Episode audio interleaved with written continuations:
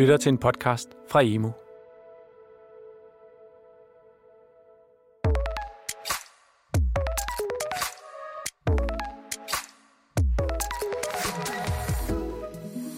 Velkommen til denne podcast om forsøgsfaget teknologiforståelse i folkeskolen, eller TEK-forsøget, hvis vi skal tage den lidt kortere version.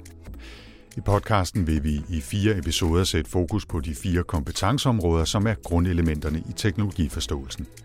Digital myndiggørelse, digital design og designprocesser, komputationel tankegang og teknologisk handleevne.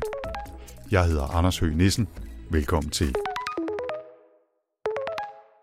I denne episode sætter vi især fokus på digital design og designprocesser, og vi skal både høre om de grundlæggende idéer og om hvordan der er blevet undervist i design ude i klasseværelserne på forskellige klassetrin. Jeg har nemlig været ude at besøge fire af de 46 skoler, som forløbig har deltaget i tech-forsøget, og talt med nogle af de lærere og ressourcepersoner, som gennem knap tre år har samlet masser af erfaringer med det nye fag. De optagelser vender vi tilbage til om lidt, men det kan for eksempel være en lille bid som denne her, hvor Thomas Vestergaard fra Bymarkskolen i Hobro fortæller om design af uger i et forløb i indskolingen. De skulle designe et ur, og ud fra at lave det her ur, så fandt de ud af, hvordan er det bygget op, det ene og det andet og det tredje. Og, og så gik de faktisk ind og så øh, vurderede øh, hinandens produkter undervejs, tidligt i processen, hvor de havde tegnet det. Og vi vender tilbage til urene lige om lidt. Først skal jeg også lige præsentere de to eksperter, jeg har besøg af i studiet. De skal hjælpe med at introducere til teknologiforståelsen og med at sætte de fire kompetenceområder i perspektiv, altså med udgangspunkt i de interviews, jeg har med ude fra skolerne. I den ene mikrofon siger vi velkommen til Malte von Seested, der er pædagogisk IT-konsulent i Future Classroom Lab, Center for Undervisningsmidler på Københavns Professionshøjskole. Og i den anden siger vi hej til Mikkel Hjort, der er lektor og Ph.D. på VIA Læreruddannelsen i Aarhus og forskningsprogrammet for læring og IT ved VIA University College. Som en slags rammesætning til podcasten skal vi også lige sige, at målet er at skabe en kobling mellem på den ene side de aktiviteter og den praksis, der foregår ude i klasserne, og så på den anden side læseplanens mere teoretiske faglighed. Mikkel og Malte skal altså hjælpe med at perspektivere forsøgsfagligheden i kontekst af de konkrete erfaringer, og det er ikke noget med, at vores to eksperter så skal sidde herinde og evaluere lærernes forståelse af begreberne. Det handler ikke om at give karakterer, men om at oplyse og inspirere.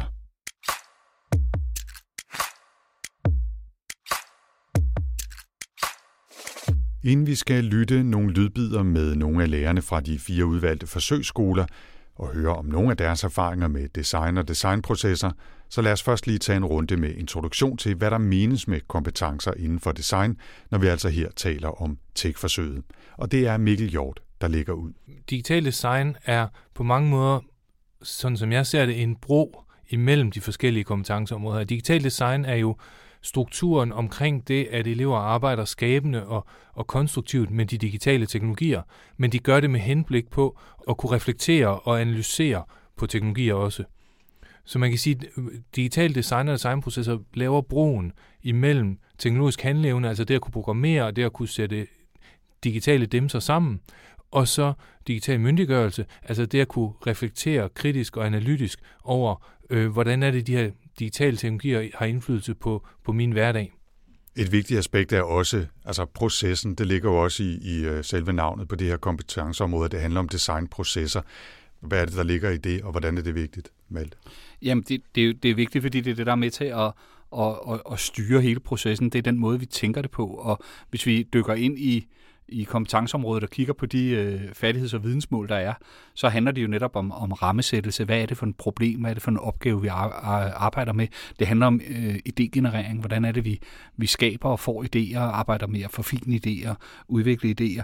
Øh, det handler om at konstruere, det handler om faktisk at lave det, man øh, designer, så man ikke gør det til en ren skrivebordsøvelse. Og så handler det om at kunne argumentere for, hvorfor gør vi, som vi gør, og, og, og det hedder argumentation og introspektion, fordi at vi skal, vi skal ligesom kunne kigge tilbage på vores egen proces og forstå vores proces, og hvad, hvad har processen haft af betydning for det øh, resultat, vi ender med at have. Ja, det man kan sige, det er, at ordet design er jo, er jo et, et ord, der bliver brugt i flæng om rigtig mange forskellige ting. Altså, og i Danmark forbinder vi det tit med for eksempel møbeldesign, mens man i andre lande forbinder med andre former for design. Men, men det, der er vigtigt at forstå, det er, at der er faktisk taget et valg her i forhold til, hvad er det for en design-tilgang også. Og der, det er en meget humanistisk vinkel på design, der ligger i det her fag. Det ser man for eksempel i, at der er det her fokus på at forstå den kontekst, som man designer til. Man designer til nogen, og man, man tager nogle valg på nogens vegne. Man, man arbejder med øh, bevidst at bygge værdier ind i sine designs. Man ser det også i, i, i netop det her med, at man bygger et argument op undervejs. Men faktisk, det, det, er en, det er en videnskabende proces. Man skaber viden igennem den her designproces, som bliver til et samlet argument. Øh, det lyder lidt teoretisk, men, men, men det er bare for at, at sætte fokus på, at det her det er en humanistisk designproces. I det her tilfælde der er det ikke design som bare det at sætte digitale dimser sammen. Det, det er en proces, hvor man rammesætter, som, som, som Malte sagde, man rammesætter en, en problemstilling. Man tager stilling til andres øh, behov og man, man tager valg på andre folks vegne, man skaber et samlet argument for, for, for sit endelige øh, øh, bud på en løsning. Det er vigtigt også at sige, øh, at nu taler vi med et fokus på design og designprocesser i den her episode af podcasten, men vi er også nødt til at have de andre tre kompetenceområder i baghovedet, fordi tingene hænger sammen i en eller anden form for dynamisk flow, både i selve konstruktionen af faget og så i undervisningen ude i skolerne. Vi, vi kalder det symfonien, eller? Ja, symfonisk tænkning, det er, at vi tænker kompetenceområderne sammen, og så de ligesom spiller en melodi sammen. Og, øh, og det er jo netop det, der er vigtigt, når vi går ind og snakker øh, design og designprocesser. Jamen, øh, hvorfor er det, vi, vi gør det? Hvorfor er det, vi arbejder med at designe ting? Jamen, det er fordi, det også er med til, at vi bedre kan forstå ting, og så bliver det jo digitalt myndiggørelse. Vi kan bedre forstå, hvad er det, de gør ved os, hvad er det, de ved os. Øh, vi bliver nødt til, når vi når vi har vores designproces, vi bliver nødt til at designe nogle ting undervejs. Jamen hvis vi skal det, skal vi forstå, øh, hvordan at teknologi hænger sammen, altså den komputationelle tænkning, og vi skal måske endda også konstruere noget så, øh, så håndgribeligt, at vi bliver nødt til at have en henteevne for at kunne gøre det. Vi skal måske kunne programmere noget eller samle nogle dimser, så vi kan få dem til at gøre noget, øh, vi gerne vil have dem til at gøre. Så de her kompetenceområder, de spiller sammen.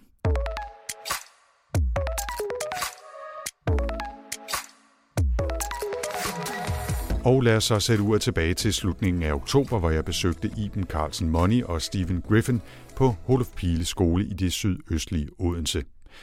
På skolen har man undervist i teknologiforståelse i fag, altså som en del af eksisterende undervisning på mellemtrin 4. til 6. klasse. Her er det Steven, der fortæller om et forløb om affald og design af løsninger, der kan hjælpe med at begrænse vores spild. Jeg har det her valgfag, hvor de skulle øh, komme med nogle, øh, en digital løsning på, hvordan man kunne øh, minimere det her mikroplast i verdenshavene. Og der kunne man jo lave forskellige benspænd, og det ene, der gik jo på, at de skulle bruge en microbit som en del af løsningen. Det er klart, det løser ikke problemet som sådan, men som en lille løsning på et stort problem. Og der programmerede eleverne så forskellige løsningsforslag, hvor de brugte microbitten som, øh, som en mulighed. Børnene var lidt temmelig optaget af det, Jeg øh, kunne godt se alvoren i det. Vi startede med at se noget videoværk omkring det, og undersøge bagefter noget, øh, hvordan var det med skraldhed på skolens område. Øh, måske stod de udendørs skraldespande placeret forkert, siden der lå skrald andre steder, var ligesom nogle forslag til, øh, til løsningen. Og så havde de jo nogle sjove, pussy forslag, nogle mere absurde end andre i forhold til at bruge en microbit. Det er klart, det er jo børn, vi snakker om. Men øh, de, er, de er jo tankevækkende gode mange gange, har nogle pussy løsninger til noget, hvor man som voksen tænker, wow, altså det kunne måske i virkeligheden godt lade sig gøre, hvis man lavede det i stor skala. Altså jeg synes, det virker ret cool det her, ikke? fordi man takler et stort og reelt problem men man giver også nogle benspænd og nogle rammer, som designet eller udviklingen eller arbejdet skal foregå indenfor, og så arbejder de også med det her med at undersøge en brugssituation som en del af deres arbejde. Det er ikke bare sådan altså innovation øh, eller design ud i det blå. Hvad lægger I mærke til i, i den her bid med Steven fra Holof Pile Skole? Jamen, vi lægger jo i virkeligheden mærke til alle de ting, som du også nævner her. Altså det her med, at øh, hele det, at vi har et, øh, et problem, som ikke bare handler om, at vi skal lave en, en løsning, som alle kan se er den rigtige eller den forkerte løsning. Vi skal lave en løsning på et problem, som ikke er afdækket. Så vi bliver nødt til at starte med at afdække problemet. Vi bliver nødt til at starte med at forstå, hvad er det egentlig, hvad er det for nogle forskellige problemer inden for problemfeltet, vi ser. Hvad er det så for nogle løsninger, vi kan? Vi har så lagt nogle benspænd ind, som gør, at vi skal arbejde i det her tilfælde med, med en mikrobit. Og Øh, sikkert også noget, noget ekstra øh, elektronisk tilbehør til den. Men, men det gør jo også, at vi rammesætter inden for hvad for et handlefelt skal de lave, og de kan ikke bare lave opfindelser, som er, er fri fantasi. De bliver faktisk nødt til at lave noget, der rent faktisk virker. Så på den måde er det også interessant, at vi, at vi starter et, et meget højt gear i virkeligheden med at sige, at det er et problem med plast i verdenshavene, og kigger måske på nogle forskellige forslag til løsninger, der, der allerede er derude. Og så går vi ind og siger, men hvad er det, vi kan gøre? Jamen, vi skal ikke løse plast i verdenshavene. Vi skal løse affaldet rundt her om skolen. Vi går ind i nærheden, vi går, vi går ned, og det bliver vedkommende for eleverne. Det er øh, et meget vigtigt element i, i faget her. Jeg har lige en bid mere med, øh, med Steven fra Holof Pile skole, hvor han fortæller mere om deres arbejde i det her affaldsforløb, fordi øh, han fortæller også om, hvordan de oplevede processen med, med de her iterative forløb med feedback øh, og så videre. Så lad os lige høre, hvad Steven fortæller her. Jamen det vi gjorde, det var, at øh, de startede med at tegne deres øh, løsningsforslag øh, på, øh, på noget plancheværk, øh, og så hængte vi det op, og så, så, så kiggede de lidt på det, og så gav de efterfølgende noget kritik ved hinanden, og man kunne forbedre det. Altså man skulle forklare deres løsning øh, lidt i forhold til, eller over for hinanden. På den måde fik de sådan tunet det lidt ind, og fik det gjort lidt skarpere. Øh, og efterfølgende så, øh, så lavede de de forskellige forslag ved hjælp af microbitten, at måske så kunne man øh, lave en skraldespand, der havde et sjovt design, som øh, øh, registrerede antallet af affald, der blev lagt ned i, og så klappede, øh, øh, hørte nogle klaplyde, eller noget, nogle sjove øh, lys, der blinkede, eller et eller andet den stil, som man ligesom fik den belønning som bruger, der smed noget i skraldespanden. Det var et af forslagene, kan jeg huske. Øh, men det var kom blandt andet i værk ved, at man øh, gav noget kritik ved det arbejde, de præsenterede for hinanden. Det er lige præcis det, som også kan være et problem for nogle, at man ikke nødvendigvis når til et fattigt produkt, men man har haft en, øh, det kan vi jo som voksne måske se, en, en vigtig læreproces at nå frem til noget, der kunne blive til en færdig løsning, hvor børnene, det kan jeg sagtens forstå, er meget mere øh, resultatorienteret og har en idé og vil gerne se et færdigt produkt. Øh, men det er bare ikke altid den vej, vi går med, med, med vores elever, afhængig af, hvordan øh, vores tid er, eller hvad, hvad ideen med forløbet egentlig er tænkt til. Mikkel og Malte, fortæl lidt mere om, øh, om det her med de iterative processer og feedbacken, som vi kan høre jo både er interessant, men også udfordrende at arbejde med derude, i hvert fald i forhold til, til nogle typer af elever, og det kender man sikkert også fra sig selv. Ikke? Vi, vi kender nok alle sammen til det der med, at vi laver noget helt færdigt, og så får vi en, en feedback på det, og så siger vi, jamen det var en, det var en fin feedback, øh, men nu skal vi videre med noget andet. Og det er jo en af de ting, det her fag prøver at gøre op med, og sige, jamen vi bliver nødt til undervejs i vores proces at have de her feedback loops. Vi bliver nødt til at gøre noget ved det, når vi får en feedback. Vi bliver nødt til at, at, at sige, hvad, hvad har det lært os, og nu kan vi gøre noget nyt. Og feedback kan jo være mange ting, for det kan jo være tilbagemeldinger fra, fra kammeraterne, men det kan jo også være feedback ved, at man går ud og prøver en, en løsning af. Øh, måske har man ikke bygget den helt færdig, måske har man lavet en, en papmodel af den, øh, som man så viser til, til de potentielle brugere. Hvis man vil have skraldespanden til at sige øh, hurra hver gang du putter noget affald i den, så kan det være, at man gemmer sig bag skraldespanden og, og siger hurra hver gang nogen putter noget i den, og ser, hvordan de reagerer på det, og så går man tilbage og finder ud af, at den skal, den skal lyse i stedet for, for det er for voldsomt, at den siger hurra, eller hvad det kan være. Så det her, det her med også at have iterationer som sådan nogle små mini-iterationer, tror jeg er rigtig vigtigt, og det er jo enormt demotiverende, hvis man har været det hele igennem, og så skal starte forfra. Men hvis vi i stedet for kan have en hel masse små, ikke gentagelser, men bedre skabelser øh, af det, vi er i gang med, så, så bruger vi også iterationerne til noget. Ja, og det, jeg tænker, det handler også meget om at vende sig til en, en anden måde at arbejde på. Øh, hvis vi bliver en lille smule filosofisk, så kan vi også godt sige, at i det øjeblik, de begynder at bygge noget i pap, så får de faktisk også feedback fra det pap, de bygger det af. Jeg tror, mange af os kender den her Peter Plys øh, tegning, hvor Peter Plys siger, at det gav sig utrolig meget mening inde i mit hoved, og så skete der noget med ordene på vej ud af min mund. Og, og på samme måde er det, når man begynder at bygge sin idé i pap, så får man øje på nogle ting, som man ikke havde fået øje på, så længe man havde det som tanker i sit hoved. Eller det kan være, man tegner det som skitse, det kan være, man skriver om det. Så det her med at eksternalisere, kalder man det, og få idéerne ud af hovedet og ud i verden, giver i sig selv også noget feedback tilbage. Øhm, og så er der en ting, der er enormt vigtigt med, men, men hvis det skal give mening for eleverne at lave de her iterative processer, så kan det heller ikke nytte noget, at produktet bliver ligegyldigt. Øh, nu snakkede læreren om det her med, at det kan godt være, at de ikke når et færdigt produkt, og det gør man sådan set aldrig. Det ligger lidt i, det er når man arbejder med komplekse problemer, så er man aldrig færdig med at lave løsningen. Men det er væsentligt, at eleverne når den færdighedsgrad, som, som de havde forestillet sig fra start af. Når man starter sådan et forløb, så, så, så, så laver man en, vi kunne kalde det en tavs øh, og en, en, en, måske en ubevidst kontrakt med eleverne om, hvad det forløb kommer til at gå ud på. Hvis ikke man lever op til den kontrakt, man har lavet i starten af forløbet om, hvad er det for et, en form for produkt, vi har til sidst, så, så kan det godt være, at man kan få eleverne igennem et enkelt forløb, hvor de er motiverede. Men hvis de føler sig snydt til sidst, så næste gang man forsøger at lave et tilsvarende forløb, så vil de ikke have den samme motivation. Så derfor er det vigtigt at få lavet en fornuftig kontrakt med eleverne til at starte på, eller et fornuftigt anslag, eller hvad jeg vil sige, få startet forløbet øh, på en måde, som, som eleverne kan se sig selv i, når de er færdige.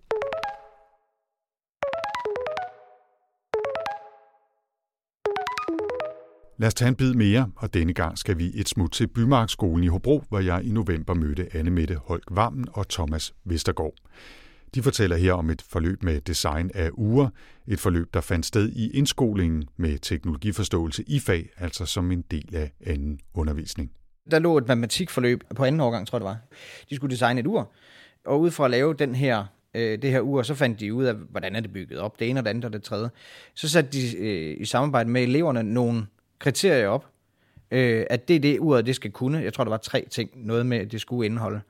Det var godt, at det kunne vise klokken, for eksempel. Øh, og, og så gik de faktisk ind og så øh, vurderede øh, hinandens produkter undervejs, tidligt i processen, hvor de havde tegnet det. Øh, så skulle de sammen, altså eleverne med hinanden, give, give hinanden gode idéer, og også lidt ros selvfølgelig. Altså, der var en sådan en hånd under hinanden, at vi skulle passe på. Og så endte det jo faktisk ud med, at klasserne nåede frem til, øh, hvad, hvad, der, hvad der så kendetegnede godt ur. Og så var de faktisk også inde og lave det bedste design, øh, som så kom op og hænge i klassen. Ja, som blev kåret. Ja. Ja. Der optog de nogle af de her processer også, altså for ligesom at kunne sige, det er jo egentlig herfra, trin 1, så nåede du til trin 2, og så til trin 3. Der var det ret sejt, at underviserne kunne vise eleverne den progression, selvom du ikke vandt, at det hænger i klassen. Det blev nok lidt en popularitetskonkurrence nogle steder, kunne man formode.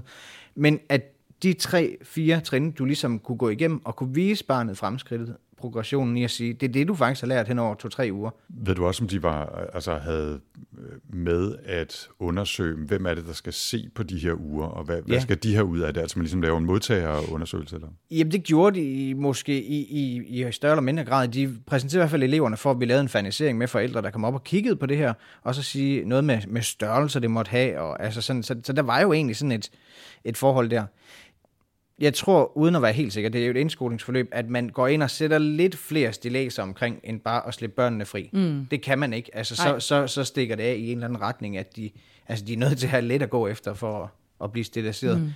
Det gjorde, at de bare blev rigtig, rigtig flotte. Ja, det de hænger nærmest stadig i klassen. Ja, de hænger stadigvæk. Ja, de tager det med sig videre, dem der har vundet. Ja. Ja.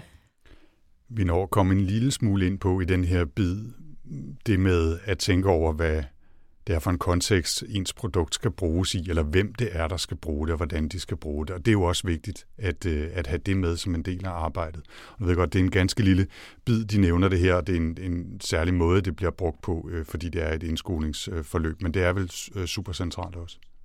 Det er helt centralt i den version af designprocesser, som er i det her fag. Det er jo gennem det at at tage stilling til, hvordan andres brugssituation er, at man øver sig i det her med at tage valg på andre folks vegne. Man øver sig i at udøve sin dømmekraft, og man bygger værdier ind i sine produkter. Og det er der, hvor man bliver klar til, at, eller i hvert fald bliver forberedt på, at kunne se, hvordan andre har taget valg på mine vegne, da de lavede en app til mig på telefonen, eller da de lavede telefonen som sådan. Altså de digitale dimser, jeg omgiver mig med, der er der nogen, der har taget valg på mine vegne, der er nogen, der har bygget værdier ind i dem. Og, og for at blive klar til at tage den diskussion, øh, så arbejder man i det her fag med, at man tager valg på andres vegne, og det vil sige, at man sætter sig ind i andres brugskontekst. Mm.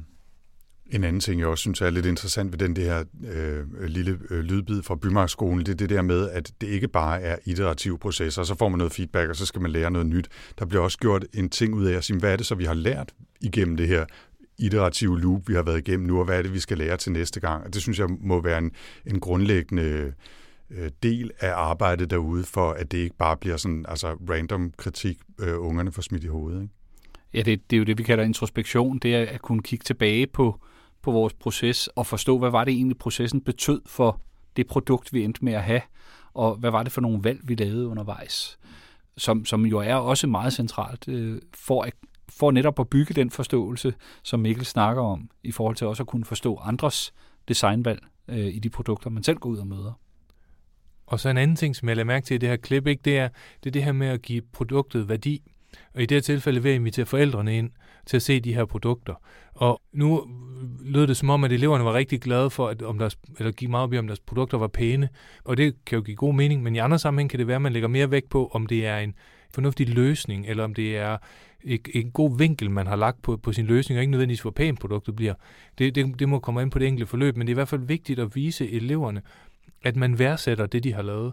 Øh, nu, nu havde vi tidligere et eksempel med, med skraldespanden på skoleområdet. Det kunne være, at man inviterer skolelederen ned til en, en fernisering, og får skolelederen til at tage stilling til nogle af de her løsningsmodeller. Det kan jo være, at nogle af dem godt kunne implementeres i skolegården. Og det er jo klart med til at vise, at, at man værdsætter det arbejde, eleverne har lavet. Sag her til sidst Mikkel Hjort.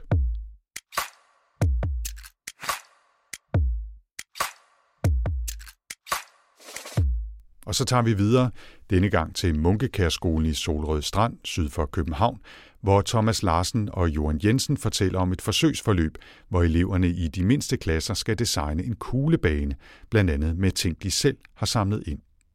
På Munkekærskolen er teknologiforståelse i øvrigt et selvstændigt fag i indskolingen.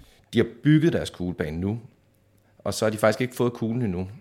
De har simpelthen fået lov til at bygge den, og så har de fået lov til at give noget feedback til hinanden på, hvordan den her øh, kuglebane ser ud øh, i forhold til størrelse, og i forhold til, om man tror, at det er realistisk, at kuglen den egentlig kan fyre den vej ned igennem hullet. Øh, hvordan ser kuglens størrelse ud? Er den 5 cm bred, eller er den 2 cm bred? Og så det vil sige, det har de faktisk gjort, inden de for, har fået en, øh, en kugle i hånden og, og prøvet den af. Øh, og nogen har indset, okay, det jo passer måske ikke så godt med den der store kugle, den kunne ikke komme igennem det der lille bitte hul der. Så de har egentlig fået lov til sådan at gå og, og give hinanden sådan lidt feedback på det. Øh, helt klart sådan en iterativ tænkning, der hedder det her med, hvad for nogle fejl er det, vi ser i det, hvordan kan vi egentlig sådan gøre det lidt bedre, hvordan kan, hvordan kan vi få den her til at fungere lidt bedre, end, øh, end det, vi havde tænkt. Og at vi kan gøre det sammen. Ja. Altså, at, at din, dit input til min opgave kan gøre min opgave bedre. Ja. Så derfor vil jeg gerne tage imod dit input. Jeg betragter det ikke som, at det er en kritik mm. af, min, af mit produkt mm. af en art. Altså, det her det er selvfølgelig mine voksne ord, ikke? Men, mm. øh, men det er det, vi ser. Ja. At det bliver de ligesom bedre til at tage imod, fordi det er i talesat, at det er en del af det her fag, at det her mm. må man godt, og det er ikke noget med, at vi kritiserer hinanden. Mm. Vi, gør, vi gør sammen vores ting federe, mm. til glæde for alle, fordi hvis nu det var spil for eksempel, mm. så vil du også synes, at mit spil bliver sjovere med det input, du er kommet med. Så, mm. så du har også en lyst til at gøre mit spil bedre, for du skal jo selv prøve at spille det lige om lidt. Ja. Nu er det her med at lave en kuglebane jo meget fysisk og, og næsten analog, kan man sige. Men man lærer jo alligevel nogle ting også om digital design og designprocesser ikke mindst, og, og, og feedback og, og så videre øh, i, i det her forløb. Jeg synes jo, der er noget meget interessant i det her om, at feedback er ikke noget, man bare kan. Og det er ikke bare noget, man skal lære at tage imod, det er også noget, man skal lære at give. Og det kan være enormt grænseoverskridende. Så det, at vi går ind og arbejder, som de gør her med en kuglebane, hvor at vi ikke prøver den fysisk af med kuglen, men vi forestiller os, hvordan kuglen skal løbe, og giver feedback på baggrund af vores forestilling, så kommer feedbackgruppen så med sin forestilling, og lad de to forestillinger mødes. Der er jo ikke nogen, der ved, hvem der har ret endnu, men kan stille de der øh, gode spørgsmål. Tror du, at kuglen kan komme igennem her, eller øh, er kuglen for stor til det øh, hul, I har lavet herovre, eller hvad det kan være. Så det, at, at vi, vi gør det på en ret ufarlig måde, øh, der lærer vi at, at, at begynde at give den her feedback. Så vi kan komme dertil, hvor at, at det netop bliver, at en, jamen, grunden til, at vi giver feedback, det er, fordi vi alle sammen får noget ud af det, øh, og ikke får at kritisere hinanden, øh, bare for at kritisere. Mm. Noget at supplere med? Jamen egentlig bare, at det, det, det sætter fokus på det her med designprocesserne som, som undersøgende, som eksperimenterende, øh, og, og, og så igen som det iterative, ikke at man får feedback, og så forbedrer man. Øhm, og den proces, tænker jeg, at den kan vi have glæde af rigtig mange forskellige steder i skolen. Og, og nu hører vi den her i en, i en analog kontekst, og det er jo heller ikke, hvis I hele den teori, der ligger bag ved designprocesser, er jo ikke udviklet til digital design til at starte på. De, designprocesser kan lige så vel være analog. Men i det her fag har vi selvfølgelig fokus på de, de, de digitale teknologier også, men det, man siger, det giver god mening også at træne designprocesser med analoge kontekster.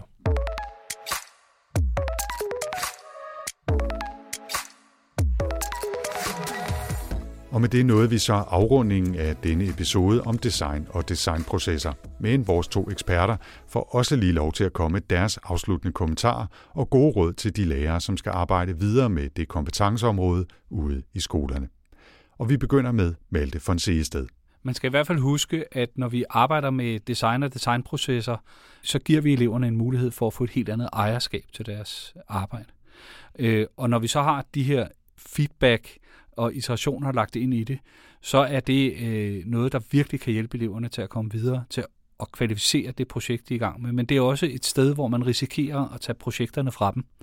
Så man skal være meget opmærksom på, hvordan man arbejder med at lære feedback, lære at både at give og modtage feedback i klassen. Så, så øh, begynd tidligt og gør det ofte, og hellere øh, på små, lidt ufarlige ting, så man vender sig til det og, og, og, og bliver god til det. Så, så ikke, at, øh, at vi ender med den der feedback, øh, jamen, øh, den er der meget pæn. Og så rigtig meget fokus på, hvordan er det, man får startet den her proces? Hvad er det for en kontrakt, man laver med eleverne? Hvor, hvordan er det, eleverne øh, har et realistisk billede af, hvor de skal hen, men samtidig er enormt motiveret og har lyst til at gå i gang?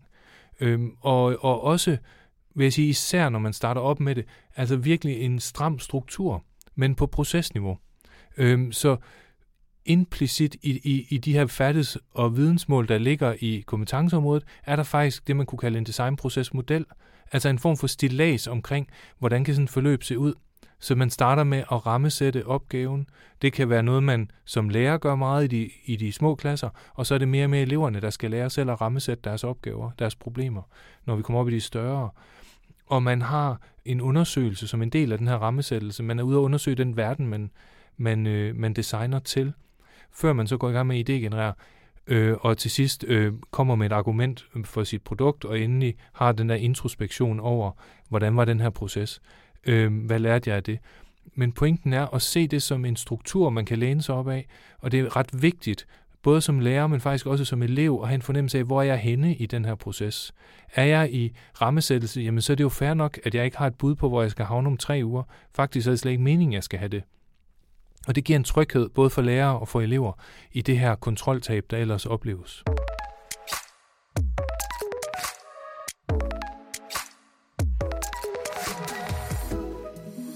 Og med det nåede vi så slutningen af denne episode af podcasten om forsøgsfagligheden teknologiforståelse i folkeskolen. Lyt også meget gerne de øvrige episoder, hvor vi blandt andet sætter fokus på de andre kompetenceområder, med flere interviews fra de fire udvalgte forsøgsskoler, Hundested Skole, Munkekær Skole, Olof Pile Skole og Bymarkskolen. Har man lyst til at læse endnu mere om baggrunden for forsøgsfagligheden, så kan man læse meget mere på techforsøget.dk og på emu.dk, som vi også linker til i show notes til denne episode. Med i studiet her var Malte von Seested og Mikkel Hjort, og jeg hedder Anders Høgh Nissen. Tak for denne gang.